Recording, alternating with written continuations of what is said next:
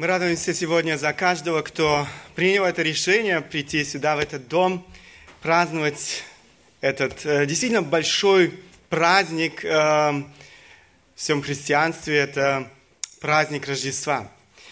В эти праздничные дни многие люди, даже те, которые редко бывают э, в церкви, все же находят время, чтобы э, прийти в этот дом, чтобы праздновать этот праздник Рождества – с одной стороны, нас э, это очень радует.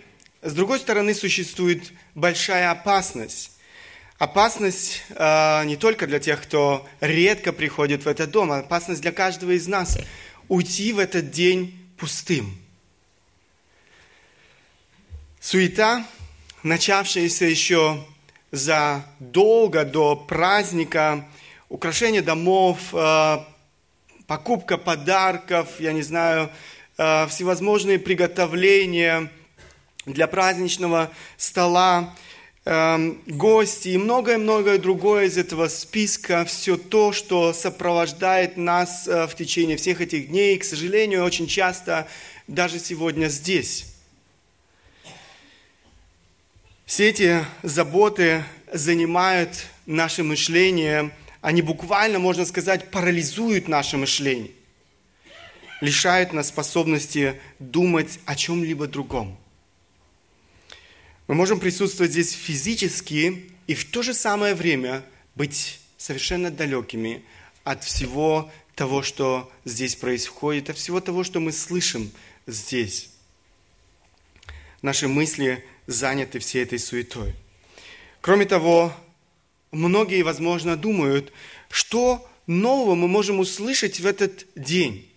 Очень часто мы теряем всякий интерес к тому, что очень часто повторяется в нашей жизни. Вот такой праздник Рождества мы празднуем каждый год, он повторяется из года в год.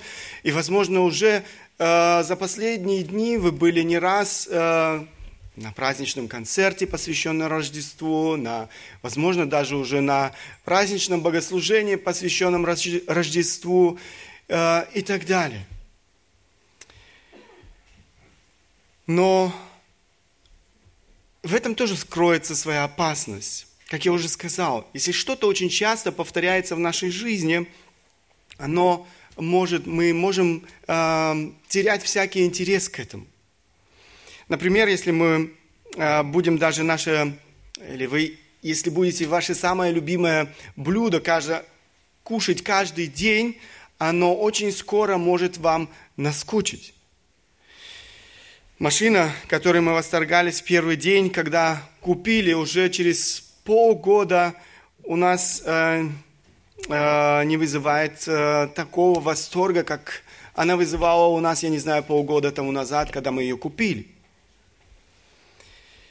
К сожалению, это происходит и во взаимоотношениях людей. Человек, без которого я не мог представить себе жизни в первые дни э, моего знакомства с этим человеком или в первые дни моего брака, уже через два-три года э, этот человек становится безразличным. К сожалению, но это тоже часто происходит. Это всего лишь некоторые примеры. Но подобное может происходить и э, в отношении этого праздника, который мы сегодня празднуем, Рождество. Из года в год – вы празднуете Рождество. Вы слышали, возможно, уже десятки, а может быть кто-то и сотни э, рождественских э, э, проповедей. У вас нет особых ожиданий от этого дня. Это стало своего рода хорошей ежегодной традицией. Я говорю об этой опасности, потому что не хочу, чтобы вы ушли пустыми сегодня домой. Истина о Рождестве Христовом слишком драгоценна, чтобы забывать о ней. Истина о Рождестве слишком драгоценна, чтобы игнорировать ее. Истина о Рождестве слишком драгоценна, чтобы не услышать ее. Слиш, слишком драгоценна, чтобы не понять ее. Именно об этой важной истине я хотел бы сегодня говорить с вами в этот праздничный день. Вы видите название этой проповеди сегодня «Истина о Рождестве Христовом». К сожалению, я должен сказать, что Большинство людей в этом мире не знают истины о Рождестве. Они не знают истины о Рождестве Христова. Действительно, Рождество Христово для многих э, в нашем обществе не больше, чем хорошая традиция. Люди радуются, на самом деле люди радуются этому дню, люди радуются этому празднику. Посмотрите э, на эту праздничную атмосферу в Германии. Люди радуются этому празднику. Но по какой причине? Именно такой хорошей семейной традиции, оно представлено сегодня в нашем обществе. Ничего больше. Люди совершенно не знают значения этого важного христианского праздника. То, что важно для многих, так это то, чтобы не нарушить сложившиеся уже, э, можно сказать, э, столетиями традиции. Люди украшают свои дома, делают все, чтобы создать эту праздничную, радостную атмосферу, делают друг друге подарки, посещают рождественские ярмарки, делают много всего, что связано с этими традициями заботиться о вкусной еде и так далее и тому подобное. В интернете вы можете найти огромный список э, или поток информации, который освещает эту традицию. Если посмотреть, можно увидеть, что, например, э, празднование Рождества немножко в Германии отличается от того, как его празднуют э, в России, я не знаю, на Украине или еще где-то и так далее. Однако это не то, каким открывает нам Рождество Священное Писание. Но именно Библия открывает нам истину о Рождестве. Именно Священное Писание. Эта истина неизменна. Она актуальна для всех времен, она актуальна для всех стран, она актуальна для всех народов, для любой культуры. Я бы очень хотел, чтобы каждый из нас увидел ценность Рождества Христова.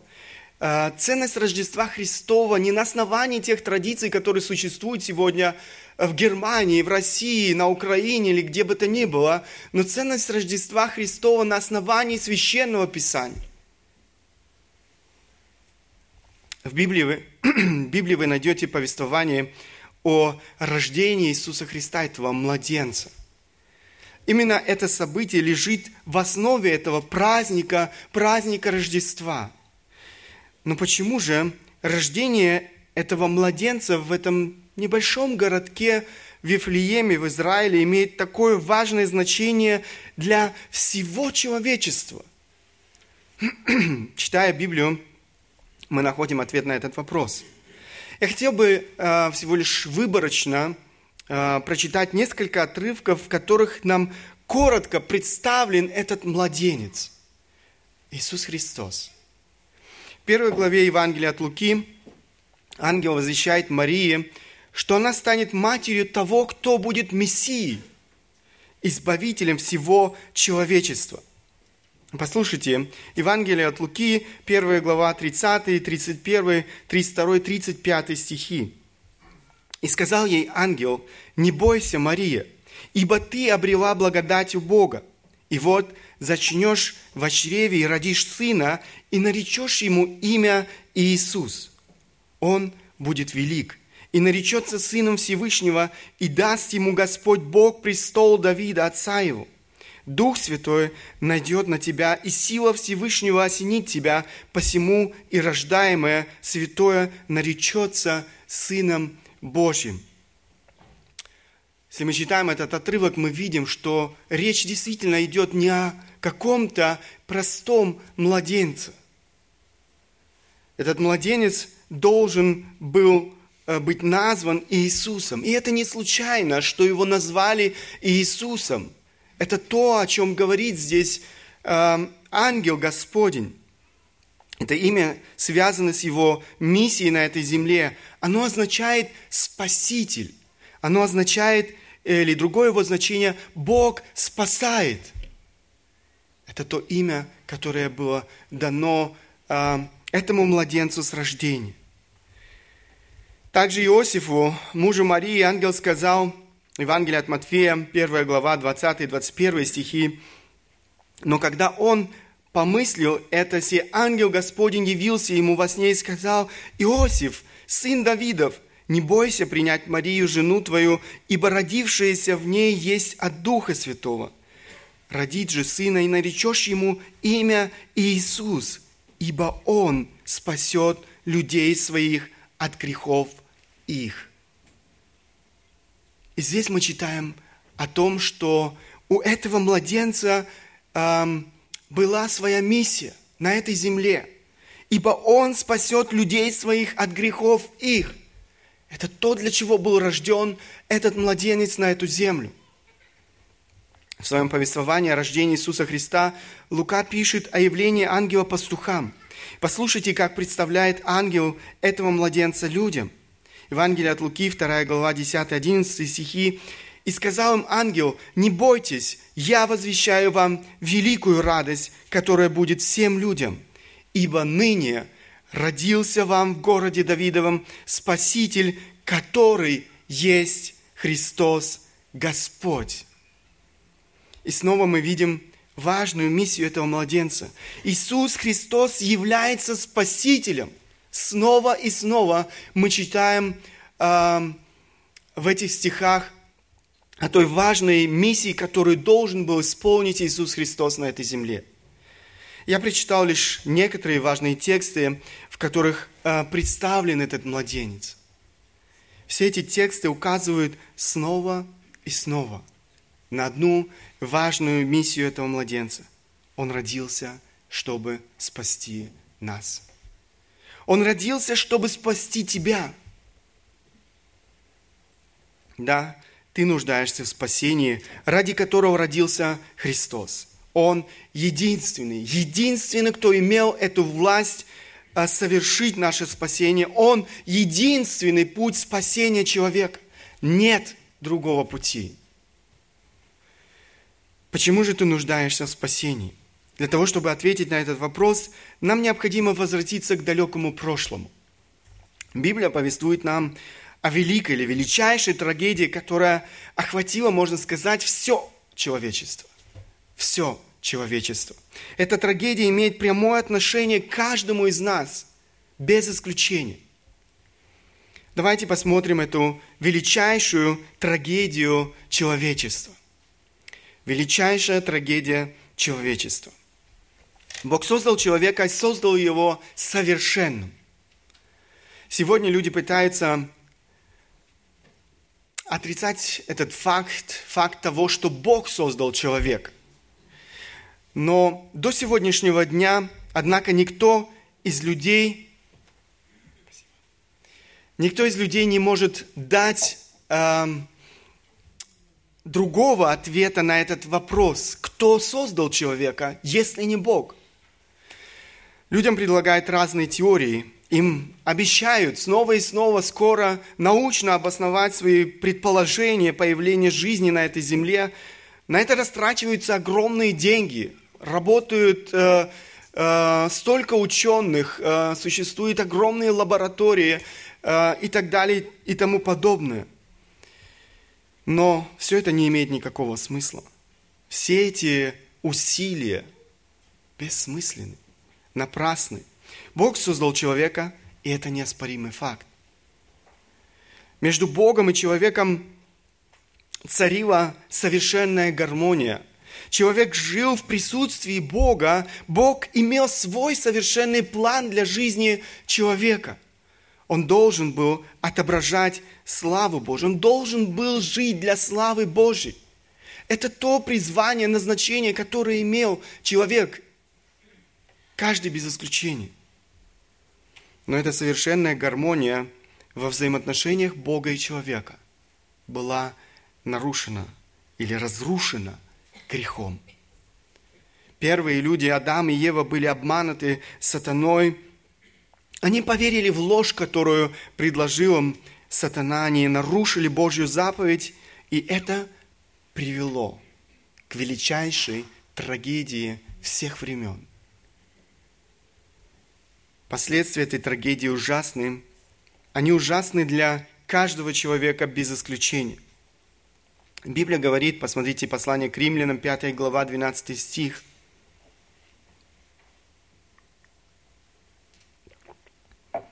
Посему, как одним человеком грех вошел в мир и грехом смерть, так и смерть перешла во всех человек, потому что в нем все согрешили.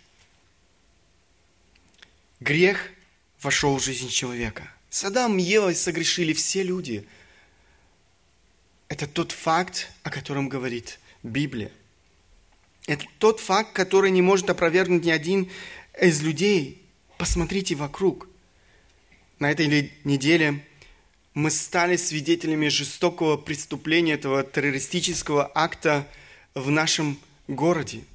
В результате этого террористического акта погибло немало людей.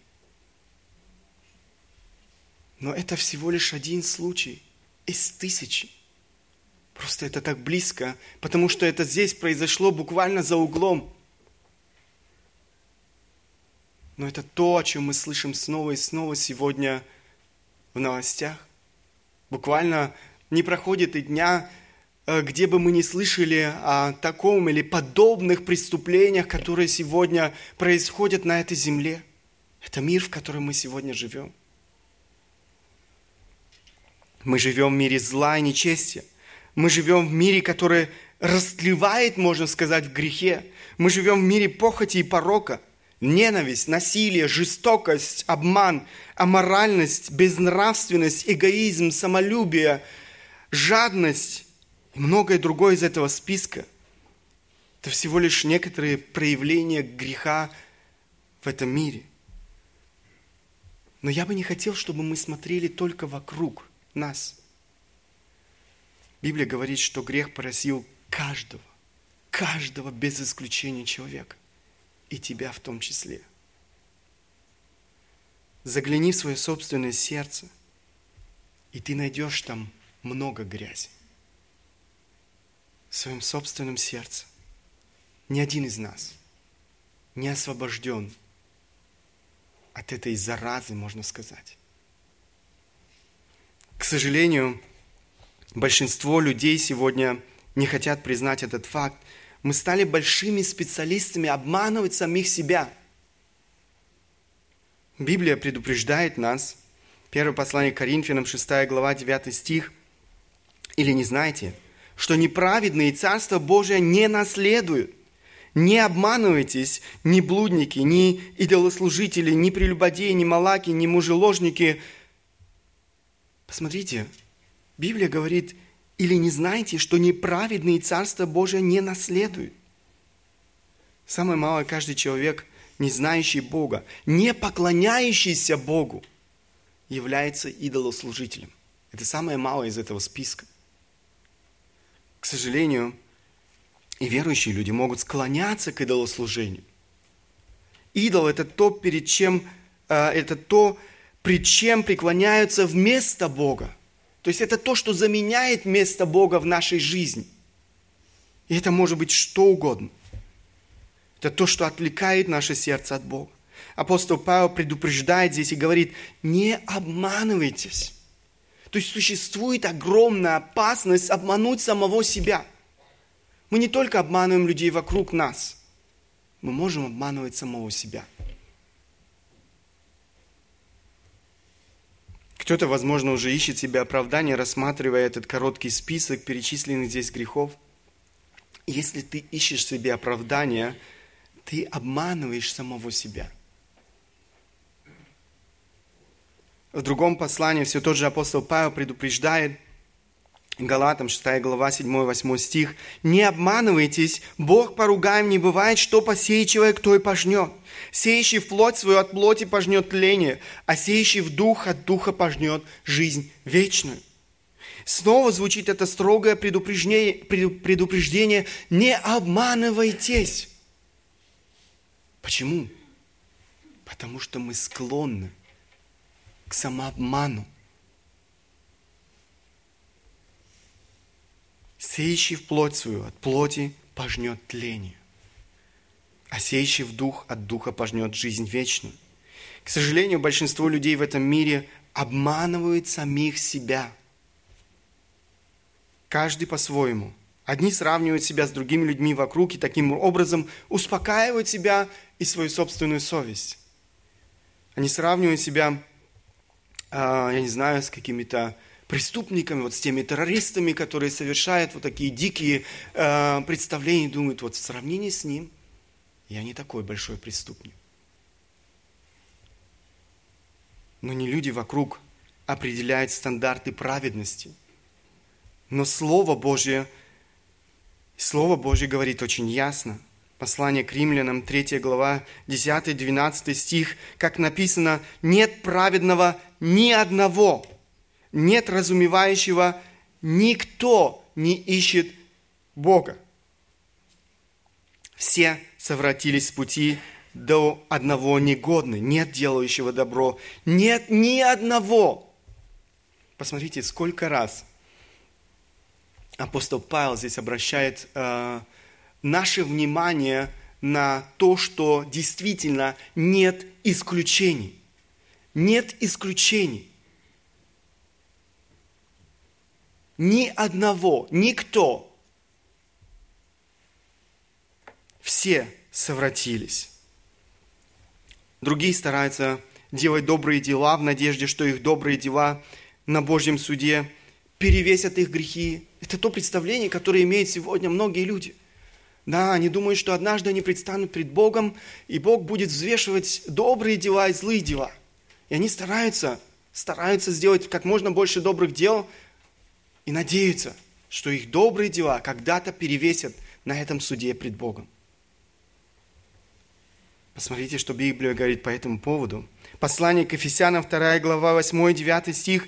«Ибо благодати вы спасены через веру и сие не от вас, Божий дар, 9 стих, не отдел, чтобы никто не хвалился. Другими словами, нет таких дел, которым мы, мы, мы бы могли спастись. Нет таких дел. Сколько бы вы ни делали дел добрых, вы не спасетесь делами. Есть даже те, кто свое спасение связывает с исполнением десяти заповедей или же исполнением определенных законов Слова Божьего, посещением богослужений, ежедневной молитвы, материальными пожертвованиями и так далее, э, много из этого э, списка. Однако Библия говорит очень ясно. Галатам 2 глава 16 стих.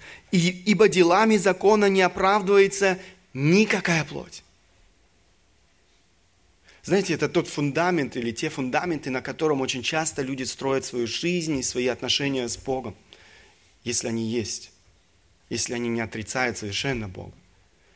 Но Библия, можно сказать, вырывает всякий фундамент из-под ног человека. Есть один фундамент, на котором мы можем строить свою жизнь. Иисус Христос.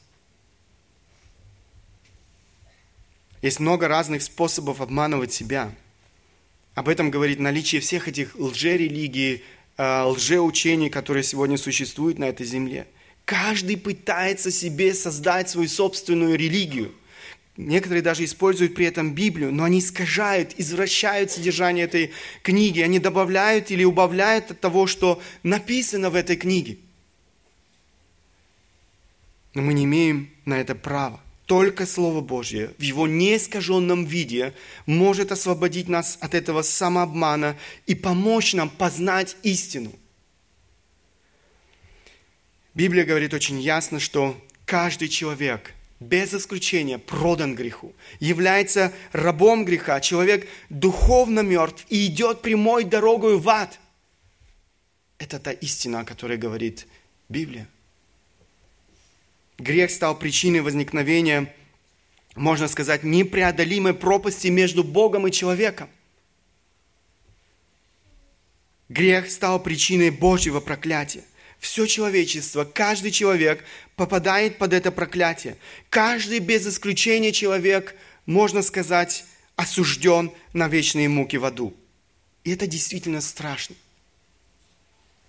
Люди часто это слово «страшно» связывают с войной, голодом, возможно, с какими-то стихийными бедствиями, эм, наводнение, землетрясение, пожар, цунами и так далее. Может быть, тяжелой мучительной э, болезнью, физической или душевной болезнью, депрессией, тюр, тюремным заключением и многое другое из этого списка. Я не хочу сказать, что все это совершенно безобидно, но я хочу сказать, что все это ничто, ничто в сравнении с тем, что Библия называет вечными муками ада. В послании к евреям мы читаем «Страшно впасть в руки Бога живого». Библия предупреждает нас. Это то, что по-настоящему страшно. Это то, что ожидает каждого человека, который игнорирует благодать Божью.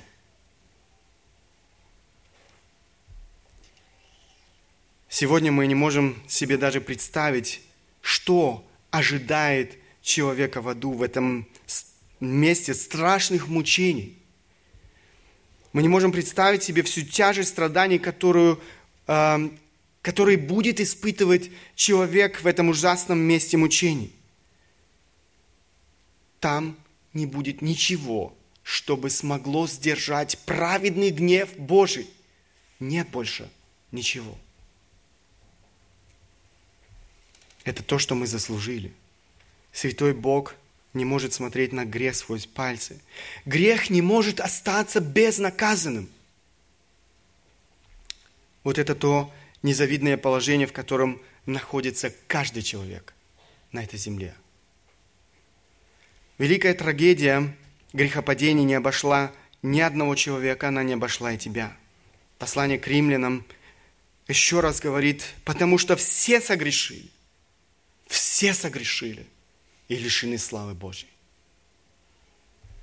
Зная наше положение, Бог не отверг нас, людей, окончательно – Бог по своей великой милости сделал все для того, чтобы спасти человека из этого, можно сказать, безнадежного положения. Он предлагает свой план спасения. Величайшее избавление Божье. Весь Ветхий Завет указывает нам снова и снова на личность Иисуса Христа – того, кто станет истинным спасителем мира, того, кто вырвет нас из этого рабства греха, того, кто возьмет наше наказание на себя. Ветхий Завет предвещает приход Иисуса Христа на эту землю и приготавливает к Нему. Мы находим целый ряд пророчеств об Иисусе Христе, которые с точностью, с точностью до деталей э, были исполнены много лет спустя, когда Христос пришел на эту землю. Уже в Новом Завете мы читаем о том, как эти пророчества исполнялись. Ни один ученый, кстати, ни один ученый не может найти объяснение вот этому э, феномену, можно сказать. Как те пророчества, которые были предсказаны за много лет до рождения Иисуса Христа, прихода Иисуса Христа на эту землю, в деталях были исполнены в пришествии Иисуса Христа – Пророки Ветхого Завета предсказали место рождения Мессии. Пророк Михея, 5 эм, глава, 2 стих. «И ты, Вифлеем Ефрафа, мал ли ты между тысячами иудинами, из тебя произойдет не тот, который должен быть владыкой в Израиле, которого происхождение изначало от дней вечных». Вифлеем – маленький городок, в котором родился Спаситель мира – очень ясно из этого пророчества и то, что речь идет э, не просто о человеке, речь идет о Бога человеке. Посмотрите на э, э, этот стих, которого происхождение изначало от дней вечных. Мы понимаем, что речь идет не просто о человеке. Он не имеет начала. Он Бог, который родился во плоти. Другой пророк Ветхого Завета Исаия за много лет до рождения Иисуса Христа говорит о его сверхъестественном рождении. Посмотрите, Исаия 7 глава 14 стих. «Итак сам Господь даст вам знамение, седева во чреве примет и родит сына, и нарекут ему имя Имануил». Мы знаем И читаем уже в Новом Завете, Христос родился в результате чудесного зачатия в чреве молодой девушки по имени Мария силой Духа Святого, без мужского семени. Мы не можем объяснить, каким образом это произошло. Это вам не объяснит ни один врач, это вам не объяснит ни один ученый. Это тайна, которую нам не постигнуть. И в этом пророчестве речь идет не просто о человеке. И снова мы видим, что речь идет о Бога-человеке. Имя Иммануил с древнегреческого, э, с еврейского значит «с нами Бог». Да, именно Бог родился на этой грешной земле. Он принял нашу человеческую природу. Новый Завет повествует о исполнении этого пророчества. Мария, молодая женщина, не знавшая мужа, стала матерью этого младенца. Это не было в ночь с 24 на 25 декабря, как это празднуют в Германии, или 6 на 7 января, как это празднуют, например, в России. Мы не знаем точной даты рождения Иисуса Христа. Это и не имеет особого значения. Важно, что он родился, и родился тогда, когда для этого пришло время согласно суверенному Божьему плану. Апостол Павел пишет Галатам 4 глава 4-5 стихи, «Но когда пришла полнота времени, Бог послал Сына Своего Единородного, который родился от жены, подчинился закону, чтобы искупить подзаконных, дабы нам получить усыновление». Он родился, когда пришла полнота времени. Еще одно из важных пророчеств пророка Исаии говорит о том, что Мессия будет страдать за наши грехи. Исаия 53 глава, известная многим из нас, 5 по 7 стихи. «Но Он изъявлен был за грехи наши, и мучим за беззаконие наши. Наказание мира нашего было на Нем, и ранами Его мы исцелились.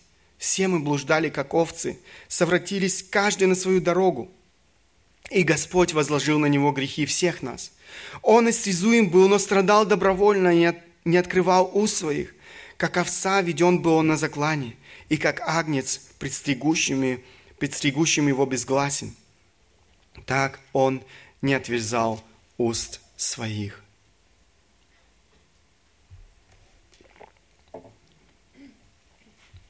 Это всего лишь некоторые пророчества Ветхого Завета, которые исполнились э, с приходом Иисуса Христа на эту землю.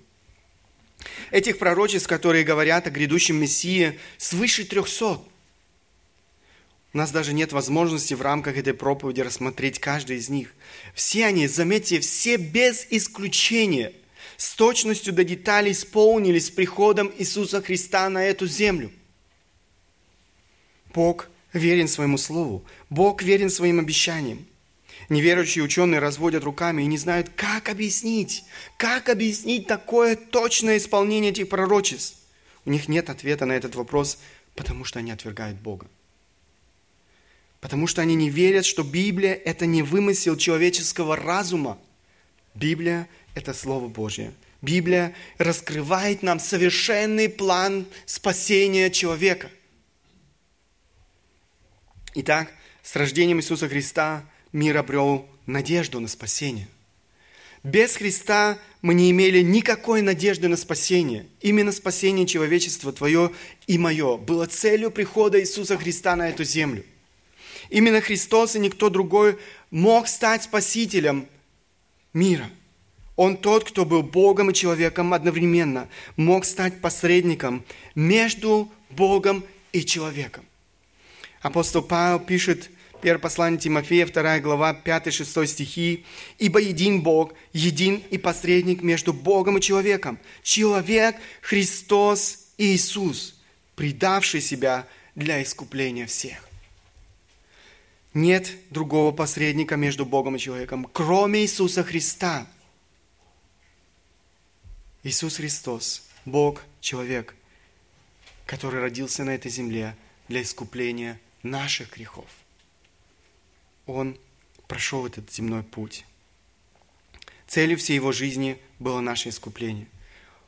Он не заслужил этих страданий. Но зная наше безнадежное положение, Он добровольно избирает этот путь из любви к нам. Евангелие от Марка мы читаем, «Ибо и Сын Человеческий не для того пришел, чтобы Ему служили, но чтобы послужить и отдать душу свою для искупления многих». Апостол Павел пишет второе послание Коринфянам, 8, 8 глава, 9 стих. «Ибо вы знаете благодать Господа нашего Иисуса Христа, что Он, будучи богат, обнищал ради вас, дабы вы обогатились Его нищетою». 2 Коринфянам 5 глава 25, 21 стих. «Ибо не знавшего греха Он сделал для нас жертвую за грех, чтобы мы в нем сделались праведными пред Богом. Он искупил нас от греха. Цена нашего искупления невероятна. Приход Христа на эту землю значил для него уничижить себя, унизить себя, опустошить себя – Бог, которого не могут вместить небеса небес, Творец неба и земли, Создатель мира и всего того, что в этом мире, Царь царей, принимает образ раба. Он был рожден на этой земле младенцем. Он отказывается от небесной славы, он отказывается от привилегий Бога, привилегий Бога, он отказывается от своей власти и подчиняется воле своего небесного Отца – Каждый его шаг на этой земле, каждая минута, прожитая им на этой земле, была подчинена одной цели. У него не было другой цели. Спасение погибших. Он обличал людей в грехах. Он проповедовал, обучал людям, людей истинам Священного Писания. Он молился, он исцелял больных, он проявлял заботу о немощных. Ничто не могло смутить его – унижение, насмешки, клевета, попытки сломить его, убить его. Он не знал покоя, посвящая себя делу спасения человечества. Но это было не все. Своего апогея, своей высшей точки его уничижения достигает его смерти и смерти крестной. В конце концов, он умирает позорной, унизительной смертью на кресте. Он умер, как умирали в то время большие преступники. Там на кресте Он принимает на себя весь гнев Отца за наши грехи. Люди, к которым Он пришел, чтобы спасти их, распяли Его на кресте. Это была страшная, мучительная смерть. Его короткая жизнь заканчивается трагической, но не бессмысленной смертью.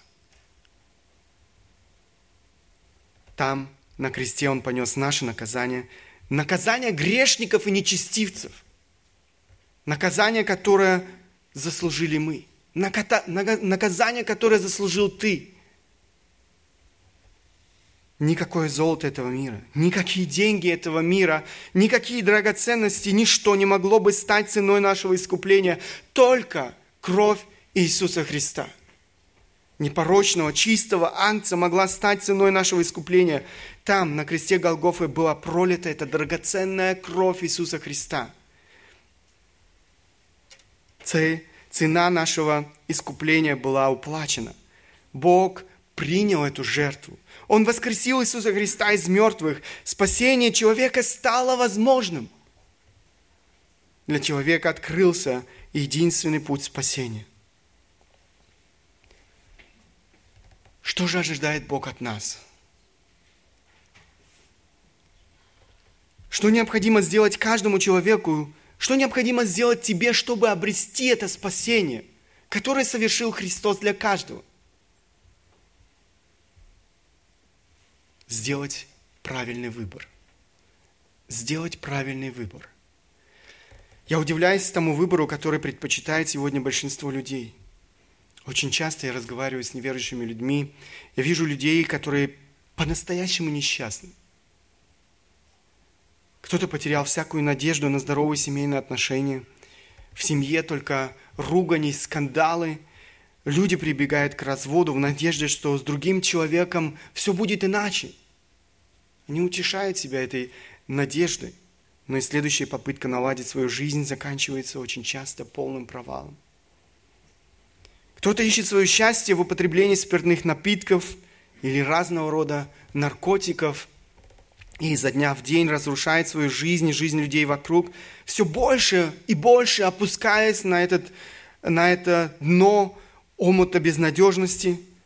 Кто-то ищет свое счастье в богатстве, другой в работе, третий в спорте, кто-то, возможно, в политике, бизнесе и так далее и тому подобное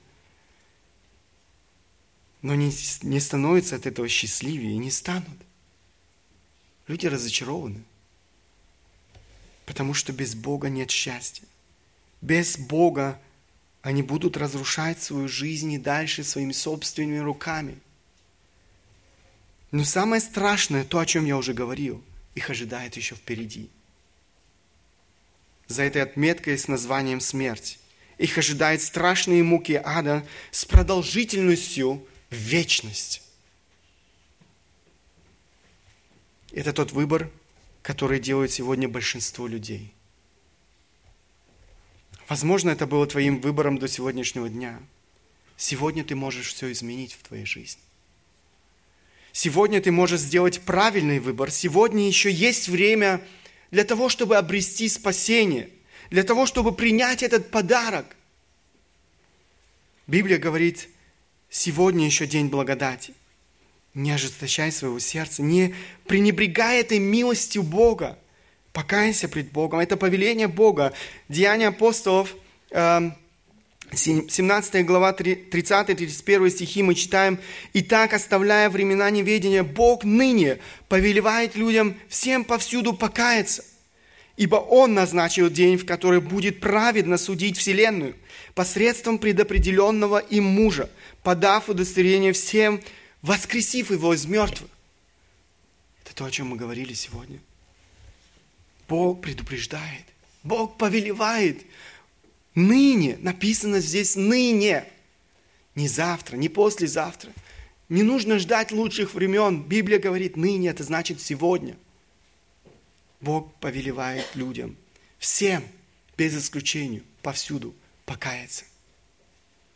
Тебе необходимо осознать свою безнадежность, свою испорченность, свою греховность, понять, что ты справедливо осужден и заслуживаешь наказания. Ты грешник, ты мятежник, ты тот, кто посягает на место Бога, тот, кто является рабом греха, тот, кто вместо поклонения истинному Богу избрал поклонение идолам. Тебе необходимо обратиться к Иисусу Христу с просьбой о прощении отдать управление твоей жизнью в Его руки, принять подарок спасения. Одним словом, покаяться. Нет в нашей жизни решения более важного, чем это. В момент нашего обращения, в момент нашего покаяния, нам меняется Его праведность, праведность Иисуса Христа, как Ему однажды вменилось, вменились наши грехи на кресте Голговском – сквозь призму жертвы Иисуса Христа Бог видит нас совершенными. Бог видит нас святыми. Мы становимся, Библия говорит, своими Богу. Мы обретаем мир с Богом. Мы обретаем прощение наших грехов. Мы обретаем вечное спасение. Мы освобождаемся от этого суда. Мы обретаем смысл в жизни. Нет ничего важнее – нет ничего важнее, нет ничего прекраснее в этой жизни и в жизни будущей, чем знать Иисуса Христа и жить с Ним. Иисус Христос сказал, Иоанна, Иоанна 10 глава, 10 стих, «Я пришел для того, чтобы имели жизнь и имели с избытком». Это то, что предлагает Христос. Эта жизнь с избытком может начаться сегодня здесь, для тебя – это тот выбор, который ты можешь сделать сегодня. Я бы хотел обратиться и к тем, кто называет себя верующим. Я хотел бы, чтобы мы испытали свое сердце, чтобы мы испытали свою веру. Что изменилось в твоей жизни со дня покаяния? Знаешь ли ты действительно эту жизнь с избытком, о которой говорит Христос? Какое место занимает тот, кто из любви к тебе пришел на эту землю и искупил твою вину. Он взял твою вину на себя. Ценишь ли ты этот бесценный подарок? Является ли Иисус Христос наивысшей ценностью твоей жизни, центром твоей жизни? Живешь ли ты для славы Бога? Помните, мы говорили сегодня с вами о том назначении, которое имели первые люди. Сегодня каждый из нас может жить в соответствии с этим назначением для славы Божьей. Посвящаешь ли ты себя служению Богу? Является ли Христос действительно твоим господином, волю которого ты исполняешь в своей жизни изо дня в день? Действительно ли Божья благодать преображает тебя, и люди вокруг тебя все ярче и ярче видят в твоей жизни характер того, кому ты поклоняешься? К сожалению, во все времена в церквах было немало людей, которые жили ложной верой и не являлись истинными учениками Иисуса Христа. Помните, мы с вами говорили о самообмане. К сожалению, есть много людей, которые обманывают себя, думая, что они знают Бога, что они живут с Богом. На самом деле они обманывают себя – они называют себя верующими, но в действительности ими не являются. Так называемые псевдоверующие или псевдохристиане, то есть ложные верующие и ложные христиане. Мы живем в последнее время, и Библия предупреждает нас, что в это время таких людей будет еще больше. Я бы не хотел, чтобы кто-то из нас оказался в числе этих людей, потому что и их участь, Библия говорит, вечные муки ада спасает только истинная вера. Ложная вера не может спасти кого-либо. Апостол Павел в своем послании к Тимофею говорит о том, что будет характеризовать людей последнего времени. Так вот, одна из характеристик людей последнего времени – это люди, имеющие вид благочестия, силы же его отрекшиеся. То есть люди, которые называют себя верующими, которые исповедуют словами веру в Бога, которые не отказываются открыто от каких-то религиозных обязанностей, внешнее поклонение, посещение, возможно, богослужений, пожертвование, возможно, молитва. Все это реально, возможно для человека, который всего лишь играет роль верующего человека, но не является им. При всем этом такие люди не испытывают настоящей радости. В них нет настоящей жизни. Они не знают силы Слова Божьего. Они, как мы читаем в Откровении, не холодные и не горячие, они теплые. К сожалению, таких теплых людей становится все больше и больше в современной церкви. Для них вера в Бога как страховка на всякий случай. Они лишь кажутся живыми, на самом деле они мертвы. Они не знают этой жизни, жизни с избытком. Они не, не находят радости в духовной жизни. Они на, не находят радости в чтении Слова Божьего молитве по-настоящему. Их не привлекает проповедь Слова Божьего. Они не стремятся к познанию Бога. Их образ мысли в принципе ничем не отличается от человека неверующего – они не видят нужды проповедовать Слово Божье людям вокруг, потому что они не осознают, не осознают и не понимают того страшного положения, в котором находится каждый неверующий человек, человек, не знающий Бога. Они избегают близкого общения в церкви, потому что не хотят, чтобы люди увидели их внутренний мир, увидели их истинные желания –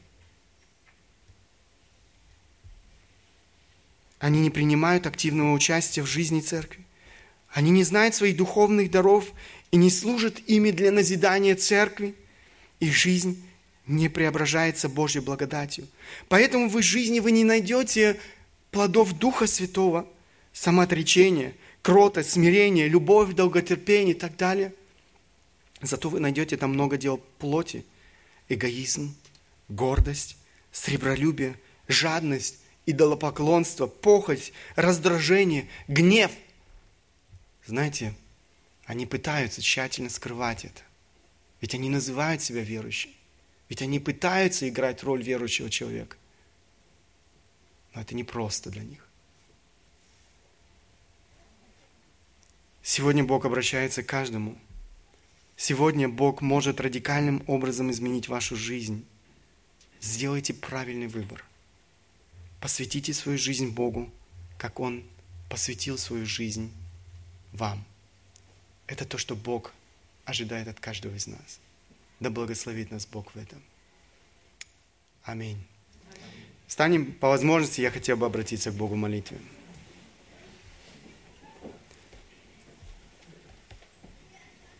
Великий Бог, Творец неба и земли, еще раз и еще раз мы благодарны Тебе за то, что Ты пришел в этот мир, за то, что Ты родился на этой земле, Ты оставил славу небес, Ты оставил все свои привилегии, пришел в этот мир, мир греха, пришел к нам, людям. Господи, Ты пришел с одной единственной целью для того, чтобы вырвать нас из этого рабства греха, освободить нас, Господь, от этих оков греха, освободить нас от этого суда, от этих вечных мук ада. Я благодарен Тебе, Господь, за каждого, кто сегодня здесь, за каждого, кто действительно понял значение Рождества, кто понял, Господи, для чего Ты пришел в этот мир, кто принял Тебя в свое сердце, кто может по-настоящему радоваться, имея эту надежду на жизнь вечную, имея эту жизнь с избытком, сегодня здесь.